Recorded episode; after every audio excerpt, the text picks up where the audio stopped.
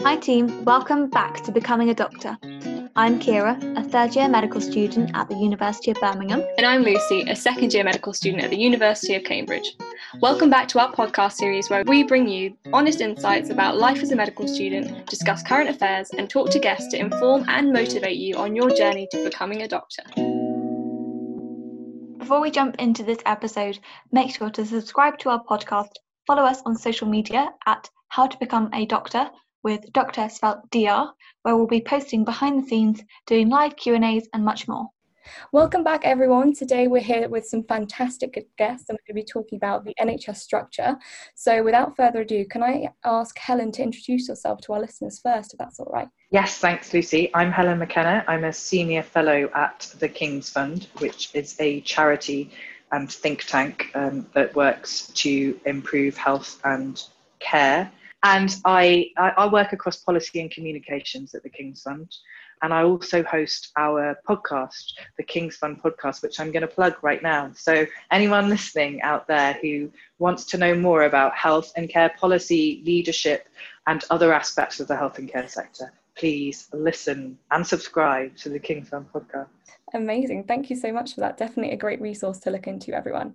And Hong-An, would you also be able to introduce yourself to our listeners, please? Yes, of course. Thanks for inviting us on. So I'm Hong-An. I'm the Library Service Manager at the King's Fund. So our library is kind of devoted to supporting the work of the King's Fund, but also anyone who's interested in health and social care policy. So we're a publicly accessible library, reference only. But at the moment we're working virtually like a lot of the world. But if you've got any inquiries around health and care policy, so like if you want to find a statistic or need to find some evidence around any kind of new innovations in healthcare policy, then we're the team to come to. And I'm also here because I am one of the people who was involved in developing our FutureLearn course, which is the King's Fund's first foray into online courses, and so myself and Helen and our other colleague Ian, we're all kind of working together to develop this course. Yes, and this is an amazing course. So I know a lot of you are now thinking, I've submitted my UCAS application to medical school and I've got these dreaded interviews coming up and I need to know all about the NHS. And I remember when I was applying to medical school, the NHS was just something that you've been brought up with and you know it's the hospitals and you know you go to your GP. But then when you start preparing for your interviews, you go, actually, this is only the surface of what the NHS is. And so I think today's episode is really delving into the structure of the NHS, its funding, and what the NHS is looking like now we've got this massive pandemic on our hands. And so thank you so much for joining us to help us sort of elucidate what all of this stuff means. So I think maybe can we just jump in and maybe start by talking about what the NHS actually is? Sure. So the NHS, I mean, we kind of refer to the NHS as a singular, but in reality, we talk about it as one organisation, but it's also comprised of many, many organisations. We also talk about it, as the NHS, but it looks different in devolved nations as well. So the work of the King's Fund is really focused on the NHS in England, which is now different to how the NHS looks in Scotland and in Wales and in Northern Ireland as well, where it's not called the NHS, but the kind of healthcare system there. So essentially, sort of, I think you really kind of captured it in your introduction, Lucy, is that people's experience of the NHS is really mediated by the contact that they have, and obviously the contact is really, for a lot of people, it's through general practice. So that's where you kind of experience the NHS or other primary care services. But in reality, it is a big beast. So it's one of the largest employers in the world, for example. It's in the kind of top 5 largest employers in the world. So it's really kind of a massive industry, and that encompasses all the sectors of care, but also if you think about all the things that need to go on behind the scenes as well. So the administrative staff that help the kind of service run, HR, people like porters, catering staff, librarians. I think very often people don't know that like most hospital trusts will have a library. So it is really big. And then you've got kind of organisations like national bodies who are responsible for setting the direction of the service and a lot of the strategic thinking. So you might have heard about a lot of them sort of over the course of the pandemic. So obviously Public Health England, NHS England and Improvement, and also if you go further up then you've got the central government department, which is the Department of Health and Social Care. So it is really, really large, and whilst it covers a lot of healthcare, I think we're keen to kind of point out that all of healthcare isn't just the NHS either. So if you think about things like public health, a lot of that, so that's kind of split between the NHS and local authorities. And also if you think about social care as well, you know, there's kind of a bit of a blurry line between those, and that doesn't necessarily take place within the confines of the NHS. Definitely. And I think you can also make transitions between those social care aspects, which are dealt with maybe with the local authority, and the NHS care part, when you've got patients moving between them, can make things very difficult. And then even within the NHS, things are further subdivided. So it gets very, very complicated. Yeah. I mean, can we maybe talk about what the NHS itself, the parts that covers? So maybe like the mental health and the physical health aspects? Yeah, sure. So mental health provision within the NHS does, so we talk about it like it's a separate sector sometimes, but also it's important to clock that mental health service provision happens within the community, it happens within general practice, and then it also happens within the acute sector as well. So if you think about sort of mental health trusts. And I think there is something about, in terms of policy, there's been a recognition that there needs to kind of be parity between mental and physical health. We still very much talk about them separately, whilst that we acknowledge also that there is a strong link between the two, and that kind of that's kind of really evident in the way that mental health is treated across all the different sectors, but we talk about it as a separate entity, and that, you know, there is potentially a lot to be done in terms of patient experience and outcomes if we did treat them a bit more equally. Yeah, absolutely. I remember I'm currently working as a healthcare assistant in a mental health hospital. And when I was interviewing for that role, it was a lot about the integration of mental and physical health care, and how it's always our priority to think about someone's physical health and their mental well-being at the same time, because they're so often interlinked that if you overlook one, then you can completely miss a massive problem on the other side. And so it's really important to sort of try and convert your attitude to thinking of them as two separate things and try and focus as the whole person. And I think that's what this whole holistic care, I mean, I know people throw that word into their personal statements of medicine all the time, but holistic care really is bringing everything together, all of those different things that makes up a person, and making sure that you're focusing on that person as a whole to improve their care. So, very good point. So before you started your role there, like, was there any, so has anything surprised you, or have you kind of really learned anything that's kind of hammered that home?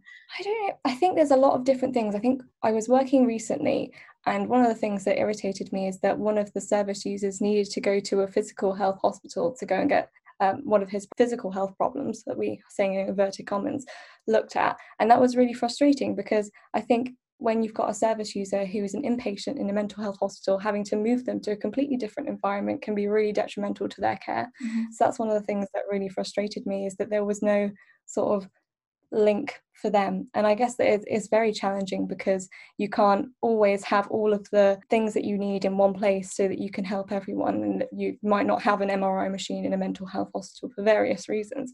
But I think it's really challenging.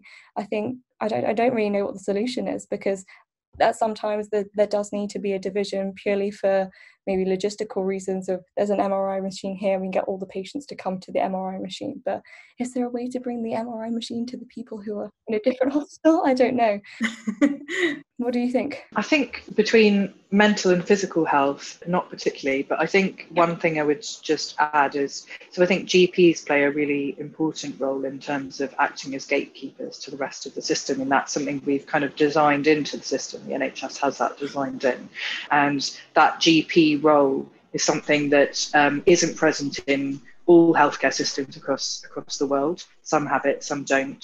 But when we talk to other systems internationally, they often tell us if they don't have that GP role, just how important they think it is, and they want to put that in place often, because they see that GP role as being somebody who can coordinate the different bits of the system and bring it together and try to take that whole person view, Lucy, that you were talking about there. And then I guess the other thing just to flag is that obviously health and kind of wider well-being goes far beyond the NHS and social care and mental health and public health.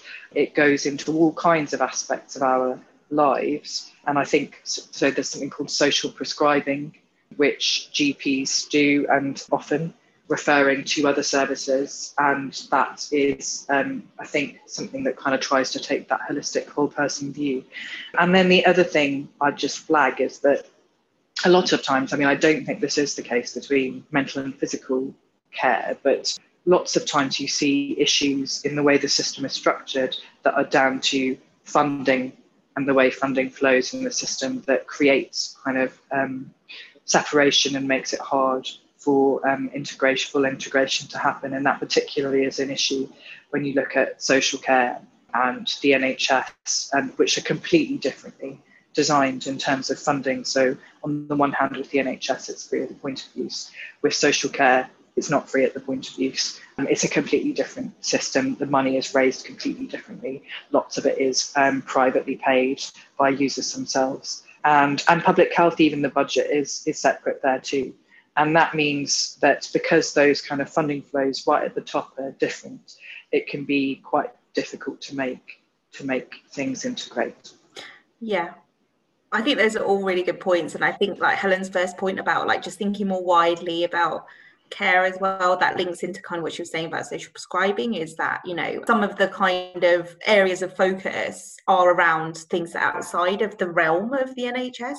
So things like, you know, having great access and support for mental and physical health through your universities, that's a really crucial part, but that's an area that the NHS does not have control over. So it's about recognising actually it's like the whole environment, it's a lot of things feed into your health, and your health outcomes are not only linked to your access to healthcare. I think there's evidence to show that quite a small proportion is linked to access to healthcare. I think the estimates are around like 10 to 20%, depending on the studies you look at. So I totally agree with what Hong-An was saying, and it just made me think about, yeah, totally right, and the kind of, you know, actually how much healthcare services contribute to our health outcomes. And actually, you know, when you look at childhood obesity and other similar issues, you're looking at the kind of the role of the environment, the role of how town planning has happened and meant that, and licensing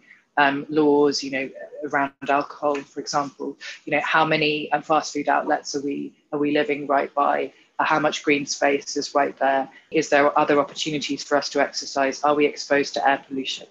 Those are things that really impact on our health outcomes. And obviously being able to access healthcare services plays an important role, but it definitely isn't the be all and end all. Yeah, I think it's really interesting. Think about how many, as you mentioned, how many things really do impact health, and that kind of really links into that whole patient-centered care with, you know, behind each person there's so many other things that influence them, as you were saying, like their environment as well, that isn't just, you know, their access and the actual kind of healthcare that you can provide as a doctor. Yeah, I actually had a really interesting lecture recently that was talking about why life expectancy rapidly increased in the 20th century, and looked at all these different things such as wealth and how much food you could afford and whether that would make an improvement, or the introduction of antibiotics and different treatments such as that.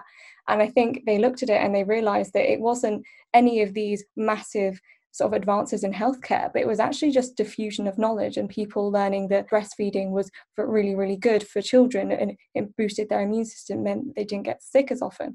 And it was just a really, really eye-opening lecture for me, realizing that yes, being a doctor can help people, but is it going to be the thing that saves the most amount of lives? Whereas maybe talking about childhood obesity earlier, maybe sort of intervening and making sure that everybody knows the dangers of this leading on to the future is possibly more important. Yeah, I totally agree. And I was just thinking about, so, you know, obviously this podcast is about how to become a doctor, and you're thinking about your future career as a doctor, and that's a really important role. I think, you know, speaking to some doctors in the past, I've heard them express frustration. This is not an argument to not become a doctor, by the way, definitely go and become a doctor.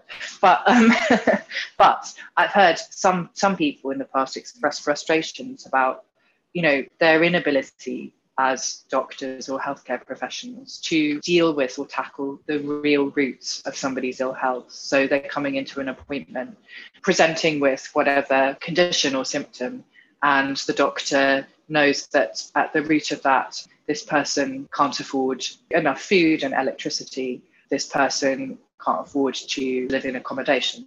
This person has a kind of whole array of issues, often that the NHS and the GP struggle to tackle themselves. And that bit can be very frustrating. And I think we work sometimes with the states, and we heard from a couple of accountable care organisations and a particular health system called Montefiore out in the States. And I remember somebody senior telling us about, you know, one of the things that they as a health system, as an accountable care organisation have invested in is dealing with the whole patient in that kind of holistic way, recognizing. So I think there was, you know, they gave an example of an old person who kept being admitted into hospital. And obviously the kind of ACO, accountable care organization model, is incentivized so that the money kind of works to keep people out of hospital. So if an old person keeps coming in, it's a failure of the kind of care package. And as it should be considered a failure of the care package, it's not good to keep being admitted into hospital.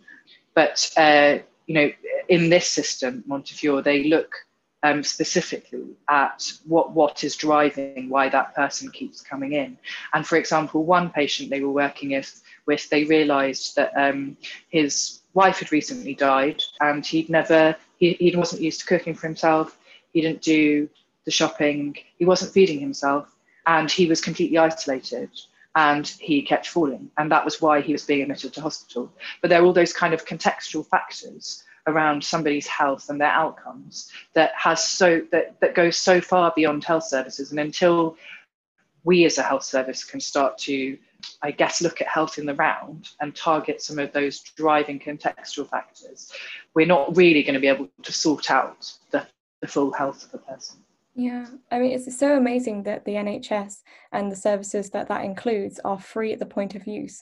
But if, as you said, you can't complete that circle and make sure that you're sending the person back to a better housing situation for this particular person that we were talking about, then that circle is just going to keep coming round, and they're going to be admitted again. You're going to send them back to somewhere that isn't suitable for their living situation, and they're going to be admitted again. And is that wasting our resources? Can we better direct some funding to support that person? What do we do about this? I don't know.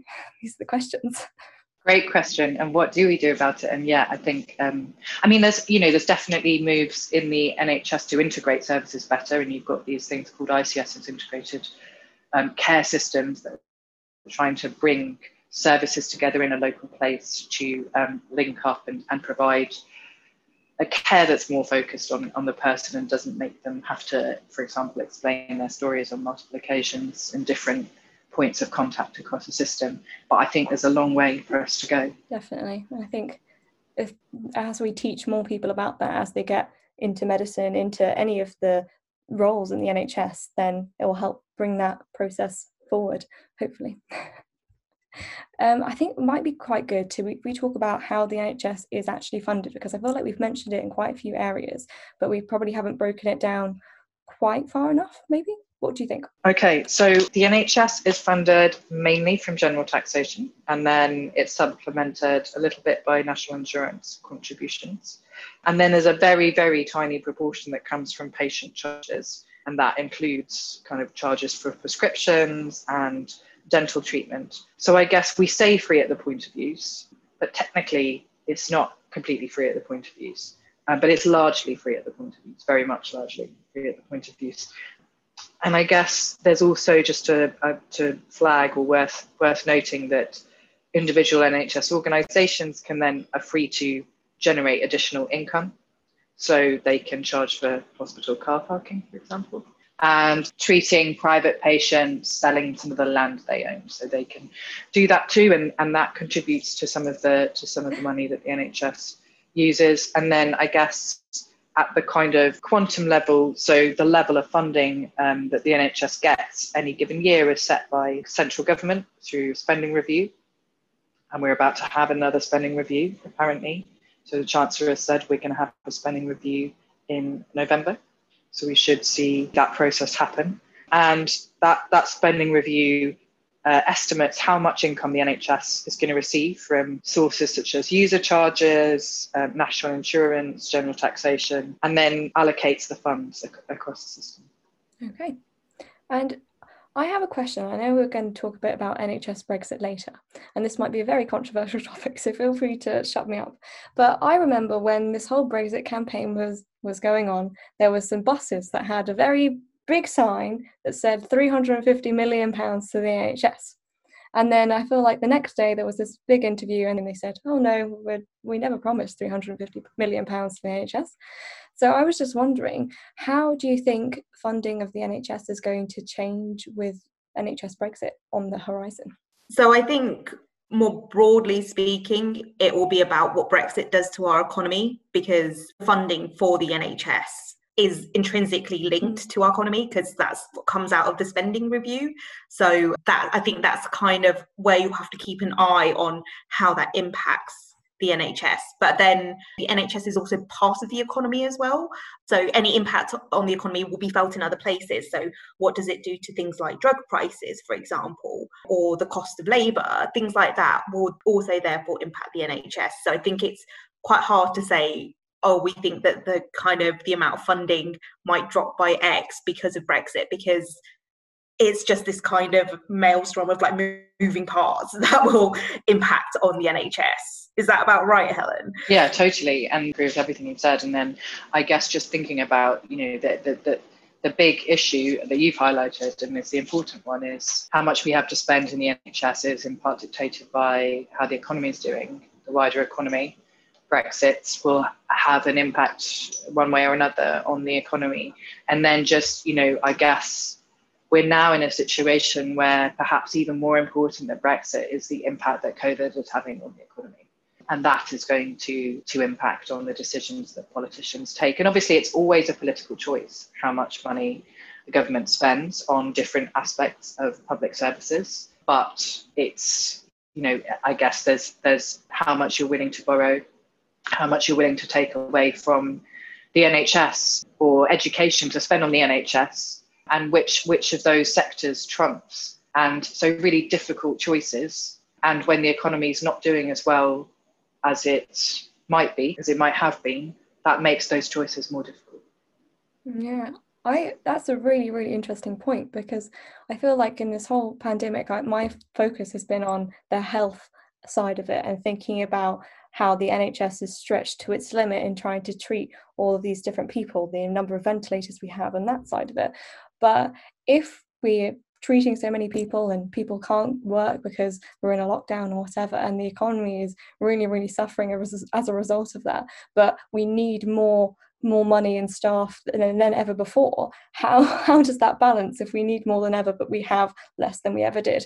So that's making me panic a little bit. Yeah, sorry. Oh, I feel like you're regretting asking us to come on. But it is circular, and if you think about things like the impact on the economy, that also has an impact on health outcomes and therefore the demand on the health service as well. So, you know, what does mass unemployment do to kind of like the general mental health of a large chunk of the population, for example? So it is all a bit circular and complex. And anything to do with like sort of such a big complex system is always going to be really difficult. So now that we've talked about funding quite a bit, I know there's another big NHS hot topic, which is the privatisation of the NHS. So could you talk a bit about what that means? Because it's just a bit of a key word that everyone sort of throws at you, and I don't really know what exactly that would mean. Yeah, so really good question. And yes, it is a hot topic and always comes up in discussion.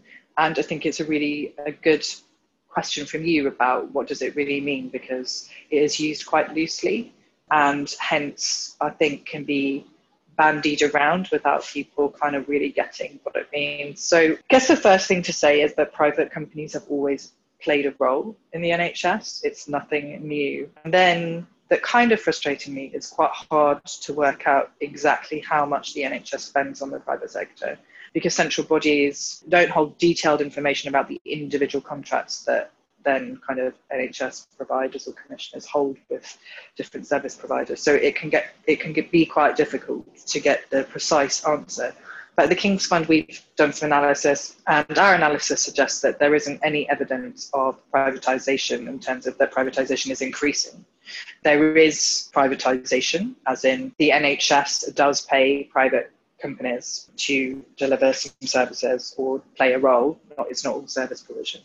But basically, the proportion of funding that NHS commissioners spend on private services has stayed broadly the same over the past few years, and that's around 7% of the total NHS budget.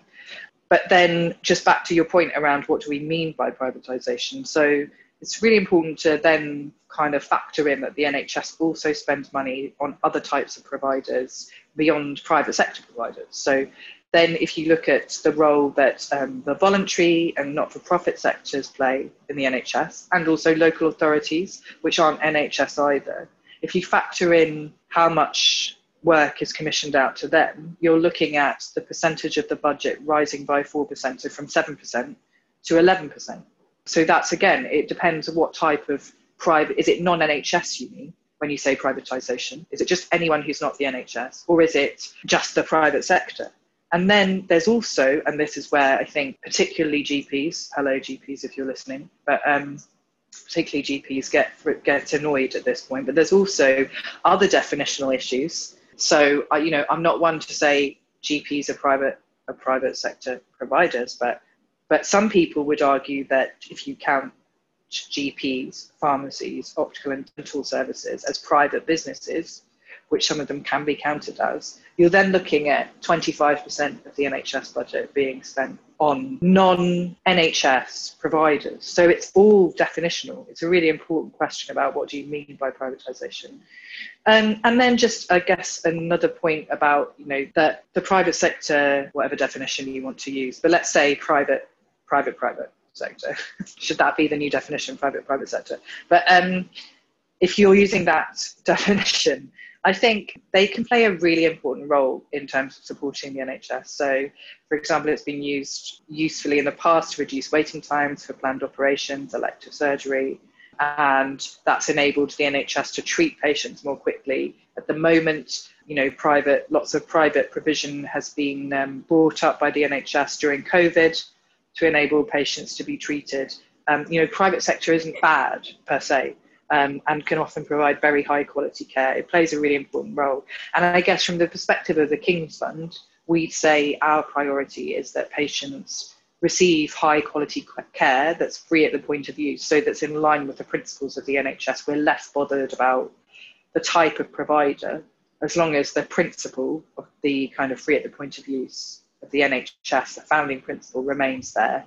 And then also, obviously, if the care was being outsourced to private providers for a cheaper cost and that quality was then being run down, we'd be concerned. But as long as whatever provider is delivering high quality care to patients and care is free at the point of use, then the King's Fund is kind of less concerned about that. So when everyone says NHS privatisation, this may be completely stupid on my part, in which case I really apologise. But what I sort of envisioned was something where it wasn't free at the point of use anymore, and suddenly I wanted to go and have a GP appointment and I was having to pay an arm and a leg to be seen by a doctor, or maybe a system similar to that in the US, and I was having to pay for health insurance that covered all the services that I needed access to. So is it literally just that the funding would change to move more towards these private sectors that we've been referring to?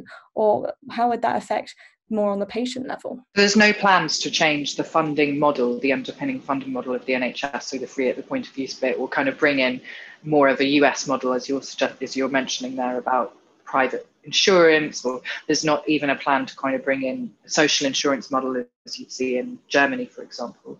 The model that we have here is, you know, I think from time to time you hear politicians talk probably every 5 to 10 years, somebody says, oh, we should change the funding model of the NHS. And then that quickly disappears because it doesn't make any sense to change the funding model of the NHS. We have what we have. All funding models have pros and cons. Social insurance has pros and cons. The private insurance model has lots of cons. And I'm sure it has some pros, but it does have has lots of cons. And mainly it's just, you know, the system we have and the funding model we have works. It would be hugely kind of disruptive to change the funding model that we have. And it delivers pretty good care efficiently through raising taxes and paying for it in that way. And there's just, I mean, no plan to change it. So that normally privatisation, it means how much is being contracted out to non-NHS providers of whatever definition you want to use. And there's currently no threat of kind of users or service users or patients having to pay at the point of use. I would add to that as well that so we get contacted by quite a lot of people. So like the library service is kind of like the front, like first point of contact for the fund. So we hear quite a lot of anxiety around privatisation, and we're probably the people in the fund that kind of hear that the most. And I think a lot of the time what is at the heart of this anxiety is not necessarily about people having to pay up front, but the concern about the tension between a profit-making organisation providing a public service and whether there is any conflict of interest there. And so like I think that's at the heart of like things being contracted out, particularly services that are like health service provision providers. You do hear it about kind of like other services. So, you know, like things like private companies that provide like, I don't know, cleaning services or catering services. And that probably comes up a bit more where there's been like an issue with those services. But yeah, I think it's not, that doesn't seem to be the root of the anxiety, I think. And to pick up on a point that Helen made about like the different funding models is that I think it's important to point out that very often when we have these debates, the US gets kind of held up as the alternative.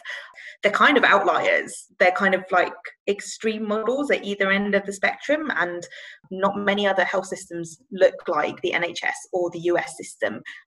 You probably see, I think the social insurance model is probably something that is probably more common. Yeah, I'd agree with that. I think social insurance, and sometimes the NHS gets compared to the kind of social insurance model because social insurance often ensures free at the point of use, and certainly universal coverage often is associated with that model. But yeah, I'd agree, Hong-An, they're kind of two polar opposites and there's so much in between.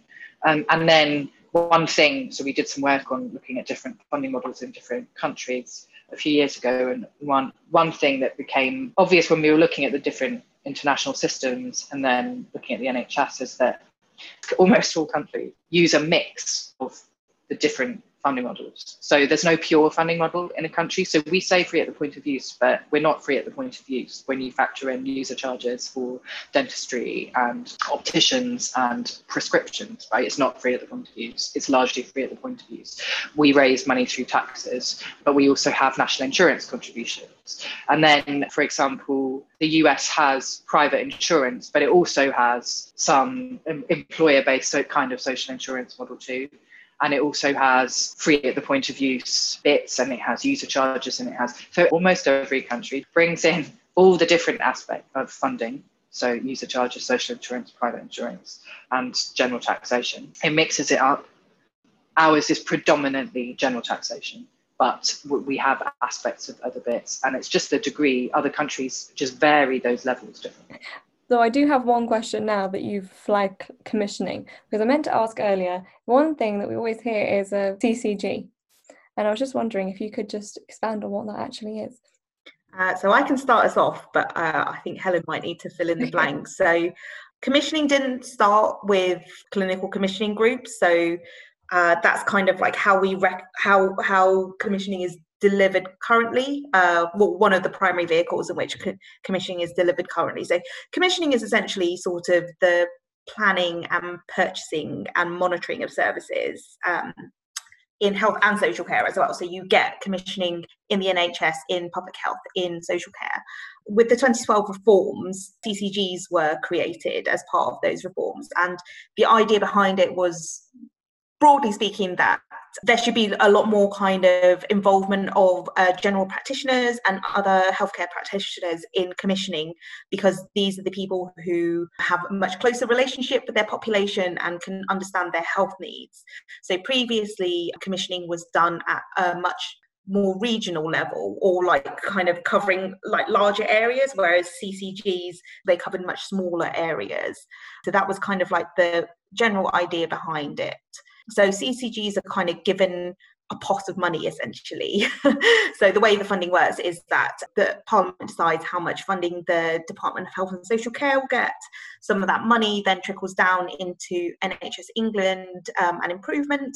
It's important to say that some commissioning takes place at the kind of national level. So if you think about things like rare conditions, where it wouldn't make sense to plan the service provision for rare conditions at a very, very local level, it needs to take place nationally. So organisations like NHS England would think about that. But a lot of that money that NHS England and improvement received then gets allocated out to clinical commissioning groups, who then decide how to spend this money within their local area. But yeah, previously the structure looked a bit different. So I think it would have been primary care trusts. It's confusing, and yeah, it's a very kind of jargony term, commissioning. Okay. That's cleared a lot for me, thank you. I think it's one of those words chucked around. Yeah, I think the important thing to point out there is that the kind of commissioning itself is about kind of understanding what the health needs are within like the area that you're commissioning for. You know, CCGs will use kind of data about the local population to think about what that might look like. So an example that we use on the course is like, in an ex-mining community, you might see a higher prevalence of COPD, for example. So actually, that might be one of the priorities for the clinical commissioning group in that area, whereas that might not necessarily be the case in an inner city area of London that has quite a high Asian population, and we know that this group might have a high incidence of diabetes, so actually you might prioritise services based on that condition. And it's about kind of sort of managing those services and monitoring their performance as well, because it's a kind of it's a cyclical process. I mean, I can see that getting quite confusing, because you've got this sort of top-down funding model, but you've got a bottom-up sort of influencing process where the CCGs need to say, okay, well, we need this because we've got this community. But you've got the people at the top saying, okay, well, this is the amount of money we have for the entire country, and we've got to split it evenly. So we don't want to be the people at the top. It sounds very stressful. Yeah, and just to say, it's not split evenly per se. It's not like there is a pie and you split it into kind of however many pieces per CCG. There is a formula to figure out the funding allocation for each CCG. And I think they take into kind of account quite a lot of different variables, so things like the size of the population. I think they might also consider sort of levels of deprivation and things like that. And then maybe just to wrap up everything into sort of a nice, neat little bow, is to talk about how is the NHS doing at the moment in terms of, we've talked about all these amazing things that it's free at the point of use, and that's excellent in compared to these other extreme scenarios that we've talked about. So can we talk a little bit about maybe the challenges the NHS is facing at the moment? So I guess the big issue at the moment is COVID. And I guess it's, you know, obviously inescapable for everyone, whether they're in the NHS or thinking about joining the NHS, or just living in a community of COVID is kind of impacting on all of us. And I think what's been interesting, you know, obviously NHS staff have worked tirelessly to get us through this, and we, you know, and social care staff, and we owe them all, you know, massive debt of gratitude. But I guess what COVID has exposed is kind of some shortcomings that were already there in the system, and present us with challenges that we need to look at moving forward. So I think, you know, the first big issue that I think was exposed by COVID is the kind of underlying inequalities that exist in this country. And that's something that is going to have to be an area of focus for the NHS as we kind of recover services and come out of COVID, if and when that happens. Of course it will happen. But yeah, particularly kind of we saw that people who've been worst affected by the virus are generally those who had worse health outcomes before the pandemic. So particularly thinking about people from minority ethnic communities and those living in poorer areas. So yeah, it's exposed deep inequalities that existed pre-pandemic. And then another kind of, I guess, weakness that COVID-19 has exposed is, you know, the fact that the social care system has been a little, to some extent, neglected, certainly underfunded and overlooked for such a long time. And so we've seen, you know, lots of deaths in care homes and deaths for service users, families and staff. And so that certainly will need to be, I guess, revisited and thought about as we move forwards. And then, you know, there's obviously, as I mentioned before, the staff in health and care have kind of had worked so hard to get us through this. But, you know, pre-pandemic, the NHS was suffering, and social care was suffering, significant workforce shortages. And that, again, has been exposed by the pandemic. So, you know, staff were already under enormous strain. They've now had to deal with the demands of the pandemic. And we've also seen a kind of disproportionate toll on staff from ethnic minority backgrounds. So again, you know, massive issues there. Again, something that the system is going to need to address moving forwards. And then I guess, you know, coming back to your point about access, Lucy. So the system pre-pandemic and just before the most recent funding settlement that kind of gave the NHS more money, before that, the NHS had just kind of come out of a decade of austerity, and NHS services, you know, partly linked to that context, were running kind of, you know, right to the max all year round, and waiting times targets weren't being met, and people were waiting longer and longer for treatment. And that kind of meant that when the pandemic happened, the system was already kind of stretched to the limit, and that the only option really was to kind of stop all the other services to try and focus on looking after people with COVID. So yeah, lots of challenges and lots of issues that the NHS and wider health and care services need to be thinking about, and government and national policymakers and think tanks, and you as doctors and medical students need to be thinking about what the things are that how we solve those issues as we come out of COVID. Yeah, I think everyone has always been focused on this second wave of coronavirus, but I think what everyone sort of forgets about is that having put all of these services on hold for so many months, now we've not just got a second wave of coronavirus coming about, we've got another wave of everyone that we had to leave at the point where coronavirus was overwhelming the system, and now coming to us again in need of even more support than perhaps they were in March. And that's having another massive knock-on effect. So it's a very, very tricky time, and I'm not sure how best to manage all of it. I think that's the problem. No one's really sure about what best to do. So one thing I was going to say is that COVID has accelerated some things as well. So if you think about the NHS has had like long-standing ambitions to, you know, deploy technology more efficiently, and we recognise that there's great benefits that it can bring to how we deliver care, not only at the front line, but thinking about all the kind of things that it might support that are kind of behind the scenes. And, you know, it hasn't moved as fast in the NHS as it has in other sectors, but actually it has now because of COVID. So if you think about the way that a lot of general practices move faster on virtual consultations than it has previously, even though that's been a long-standing ambition. So I think there's something interesting about how it has accelerated some things that we have already wanted to do within the system. And it's nice to end on a high rather than my negativity. So. Well, I feel like we have covered so much in this episode. So thank you so much for joining us, both of you. Thank you for having us. It's been a pleasure. Thank you. Thanks for having us. Yeah.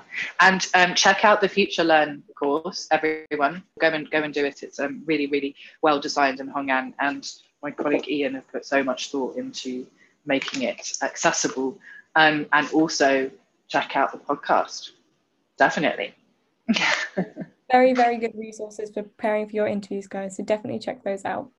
We hope you enjoyed today's episode. If you did find it helpful, please do share this podcast with others who may also benefit. Make sure you hit subscribe to be notified when our next episode is released, and leave us a review if you're enjoying the podcast. And make sure to follow us on Instagram at How to Become a Doctor, with Doctor spelled DR, for exclusive quizzes, behind-the-scenes content, and to stay up to date with all things How to Become a Doctor.